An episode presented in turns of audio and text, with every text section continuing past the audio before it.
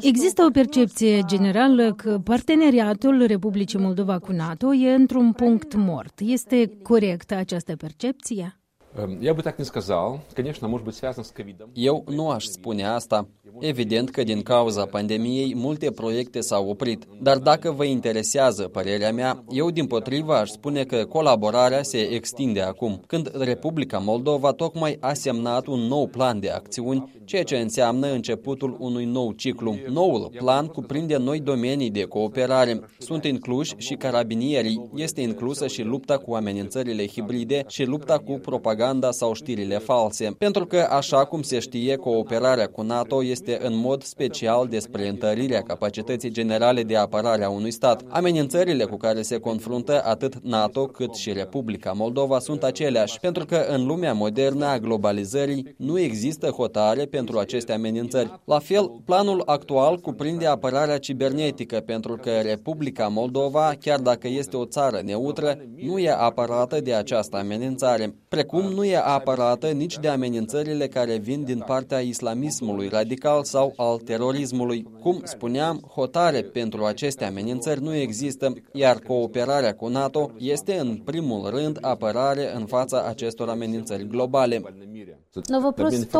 Întrebarea mea este totuși dacă parteneriatul Republicii Moldova cu NATO se dezvoltă la ora actuală sau bate pasul pe loc. Faptul că noi am reușit semnarea noului plan de acțiuni deschide noi perspective. Deja cum vom profita noi de aceste perspective depinde de mai mulți factori și, în primul rând, de dorința țării. Adică în ce măsură își dorește Republica Moldova să fie un participant activ al acestor inițiative. NATO respectă alegerea Republicii Moldova de a fi neutră și fiecare stat membru al NATO respectă această alegere, iar NATO nu e altceva decât o uniune de state care vor să creeze împreună un spațiu comun de apărare și securitate. Cum amenințările sunt comune pentru toți, noi suntem gata să facem schimb de experiență, să ajutăm orice stat care își dorește cooperarea cu noi. Вот вы находитесь уже в Молдове. Sunteți în Republica Moldova de trei ani, iar ambasada lituaniană, care este în prezent punct de contact cu NATO în Republica Moldova, ajută Chișinăul să stabilească punțile de comunicare cu organizația. Aveți sentimentul că Republica Moldova știe ce anume își dorește de la această cooperare, ce își dorește pentru armata sa? С НАТО. Есть ощущение, что Молдова знает, чего хочет Aș vrea să încep cu câteva cuvinte despre cooperarea noastră bilaterală, pentru că în afară de cooperarea Republica Moldova-NATO, există și anumite proiecte bilaterale cu Lituania, cu România și alte state. De exemplu, în Lituania se desfășoară cu regularitate instruiri pentru Corpul de Ofițeri ai Armatei Moldovene sau pentru medicii militari. Există acest colegiu baltic al apărării. Acolo se instruiesc de mai mulți ani ofițerii moldoveni și aceasta este contribuția noastră la acest gen de suport. Noi avem încorporare. La voi, de asemenea, se desfășoară încorporarea în forțele armate, din ce văd eu. Experiența noastră în mobilizarea tinerilor în forțele armate este interesantă pentru Republica Moldova, chiar dacă suntem diferiți și noi suntem țară membră a NATO. Republica Moldova nu, dar, cum spuneam, ne confruntăm cu același gen de amenințări. Pe de altă parte, și Republica Moldova este interesantă pentru noi datorită bunăoara a capacităților și expertizei ei în ceea ce privește corpul de geniști. Republica Moldova ar putea, de exemplu, să se implice acum în deminarea teritoriilor în Carabahul de Munte. Deci și Republica Moldova are ce împărți cu noi. Ea nu e doar beneficiar, ci și furnizor de securitate. Sunt voci la Chișinău, chiar între foști ministri ai apărării, care spun că Republica Moldova este obișnuită mai ales să profite de ajutor și mai puțin să se împartă cu ce are ea. Așa este? Я бы сказал, что брать надо, если дают.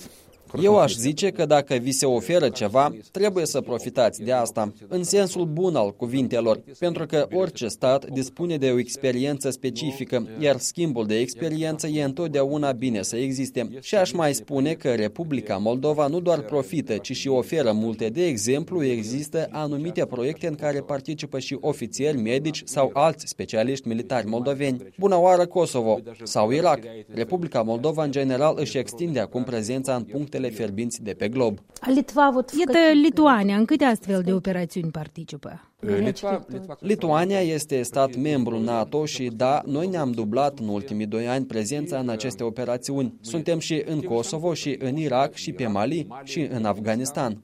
Ucraina. Da, Ucraina.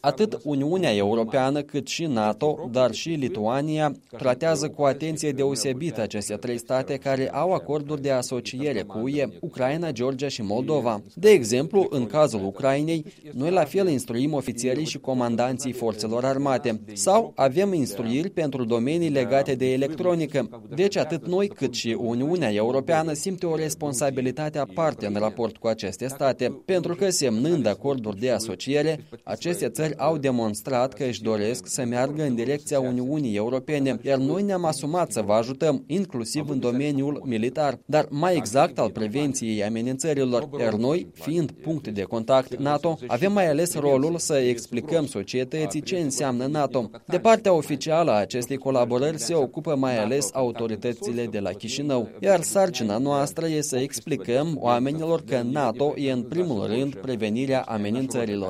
Еще маленький вопрос об особенном проекте. Я O считаю, mică întrebare despre programul numit uh, Sporirea capabilităților de apărare. Acest program a fost adoptat de NATO la unul din summiturile trecute și pare să stea pe loc. Ce e cu acest uh, proiect acum? Cât de mult au uh, evoluat lucrurile? обороноспособность э, Sporirea capabilităților de apărare este un domeniu foarte important pentru că este ceea ce sporește încrederea într-un stat și nu doar în plan militar sau de prevenirea conflictelor de tot genul, începând cu cele etnice și terminând cu cele militare. Pentru că amenințările sunt foarte variate acum. Păi iată, noul plan de acțiuni tocmai asta face. Extinde lista de amenințări cărora trebuie să învățăm să le facem față. Și fake news și amenințările cibernetice și amenințările hibride și cele teroriste. Țările noastre poate nu sunt obișnuite cu astfel de amenințări, nu așa ca Siria sau Irakul, dar odată cu migrația, acest tip de amenințări se extind peste tot în lume și noi trebuie să fim gata să facem față acestor noi tipuri de amenințări. De aceea, sporirea capacităților de apărare devine tot mai importantă, iar noi suntem gata să oferim, precum și să primim de la alte state experiență. Trecem la tema următoare, cooperare sau aderare. Nu o să vă întreb uh, ce părere aveți despre alegerea Republicii Moldova de a fi țară neutră, dar v-aș întreba totuși câtă uh, dreptate au cei care spun că de la un stat care nu aspiră să adere la NATO, nu ar trebui să existe prea mari așteptări. Cum priviți această idee? Ca să ai o relație bună cu NATO, nu e obligatoriu să fii membru. Nouă în Lituania tot ne-a luat vreo 3-4 ani ca să ne lămurim dacă dorim să fim neutri sau să aderăm. În 1994 am depus cererea. A urmat 10 ani de pregătiri și peste 10 ani, în 2004, am aderat la NATO. Să ne uităm la ceea ce am obținut în schimb. Noi cheltuim anual 2% din PIB pentru apărare. Asta nu înseamnă că dăm pentru NATO aceste 2%. Nu, ne dăm singuri nouă acești bani pe întreținerea personalului din sectorul militar, pe achiziții de tehnică militară. Iată, recent am procurat elicoptere. Poate pentru Republica Moldova 2% sună alarmant, iar asta e un miliard de euro anual la un buget general al NATO de un trilion de dolari, adică o mie de milioane, dar procentul nostru constituie o zecime de procent din bugetul general NATO. Este și mai important însă de înțeles care este efectul invers. Lituania este privită în prezent ca o țară stabilă și sigură. Ce ne dă asta? În Lituania au sosit investitori importanți globali, companii moderne din Statele Unite, din Europa, care au investit zeci de miliarde de dolari în uzine tehnologii moderne. Niciun investitor nu ar fi venit în Lituania dacă țara nu ar fi fost stabilă, mai ales că avem și o vecinătate mai complicată. Lituania, un stat mic, se află între Kaliningrad și Belarus, iar alături e imensa Rusie. Totuși, suntem membri ai NATO, iar asta ne oferă credibilitate în fața investitorilor. Și chiar dacă cheltuim o sumă poate imensă pentru urechile unui cetățean moldovean, dar această sumă este mizeră în comparație cu ce primim în schimb. Să zicem, noi nu avem avioane proprii. Cu toate acestea, avioanele NATO patrulează la noi permanent spațiul aerian fie din Turcia, fie din Germania. Asta îți dă un sentiment de siguranță nemaipomenit. Așa funcționează această politică de descurajare a NATO. Orice agresor se va gândi de două ori ce câștigă dacă ne-ar ataca. Eu nu pot să vă dau sfaturi în această privință. Voi ați decis așa cum ați decis. Ați optat pentru neutralitate. Dar vreau să vă spun că în orice formă de cooperare, fie cu vecinii noștri, fie cu Lituania, există această componentă de siguranță. În fine, suntem condamnați la colaborare, pentru că securitatea voastră e securitatea noastră și invers, iar noi vrem să vă ajutăm, chiar dacă voi ați ales calea neutralității. Noi am ales altă cale și eu v-am povestit ce am obținut în schimb. NATO mereu le spune acestor state, Republicii Moldova, Ucrainei, Georgiei, că ușa ei e mereu deschisă. Așa este cu adevărat? Este totuși ușa NATO deschisă în continuare pentru cele trei state sau totuși e o chestiune ce ține mai mult de viitorul îndepărtat? Не сейчас. Este o întrebare importantă și este bine că ați adus-o în discuție. Și Georgia, și Ucraina, și Republica Moldova au pe teritoriile lor conflicte teritoriale. NATO nu poate să examineze astfel de state în calitate de candidate la aderare la modul serios, pentru că primind o țară, noi nu putem admite declanșarea unui conflict. Poate că cei care declanșează conflictele la asta și se gândesc să le creeze ca să țină țara departe de NATO. Deci, deocamdată nu putem spune că NATO este gata să absoarbă aceste state. Dar ușa e totuși deschisă, pentru că totul în lume se schimbă. Să dea Domnul ca aceste conflicte să dispară, iar până atunci trebuie să eliminăm sursele de tensiuni. De exemplu, în cazul Transnistriei, ceea ce alarmează NATO e depozitele de muniții. Și OSCE și NATO în repetate rânduri au spus că trebuie clarificate lucrurile cu aceste depozite ca să fie mai puține motive de îngrijorare. Mă bucur că ați adus încoace discuția. Credeți că există căi realiste ca să se întâmple acest lucru, adică ca munițiile ruse din Transnistria să fie evacuate?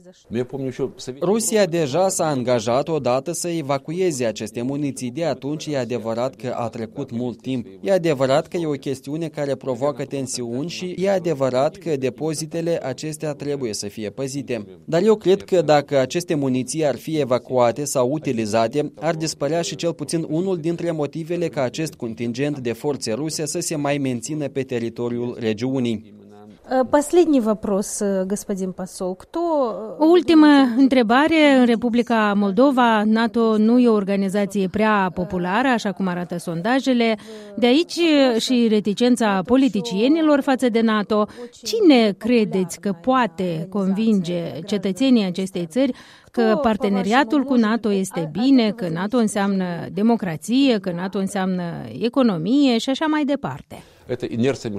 Vorbim probabil despre o inerție în modul de judecată, pentru că am existat mai multă vreme în lumi geopolitice diferite. Pe de o parte, există tratatul de la Varșovia, iar pe de alta NATO. Dar au trecut deja 30 de ani de când nu mai există nici tratatul de la Varșovia, nici URSS, dar modelul de judecată a rămas la fel și NATO continuă să fie perceput ca un adversar. Multe state din fostul tratat de la Varșovia, România, Polonia, Lituania, Estonia, Letonia, Letonia sunt de mult membri ale NATO și am primit un mare beneficiu de la asta. Cum am mai spus, asta e economie, e stabilitate, investiții, modernizare, standarde noi, noi relații în interiorul armatei. Lumea se schimbă rapid. Nou ne-a luat 10 ani de muncă ca să atingem standardele NATO. A fost un drum lung și intensiv și am învățat foarte mult. Se întâmplă ca politicienii să fie precauți în raport cu NATO, dar anume politicienii trebuie să explice populației ce e NATO, iar NATO, în primul rând, înseamnă apărare și prevenirea conflictelor. Lituania nu poate prezenta vreo amenințare pentru cineva, dar această relație dă sentimentul de siguranță în interiorul țării, dar și siguranță pentru investitorii din exterior și influențează în bine economia și democrația.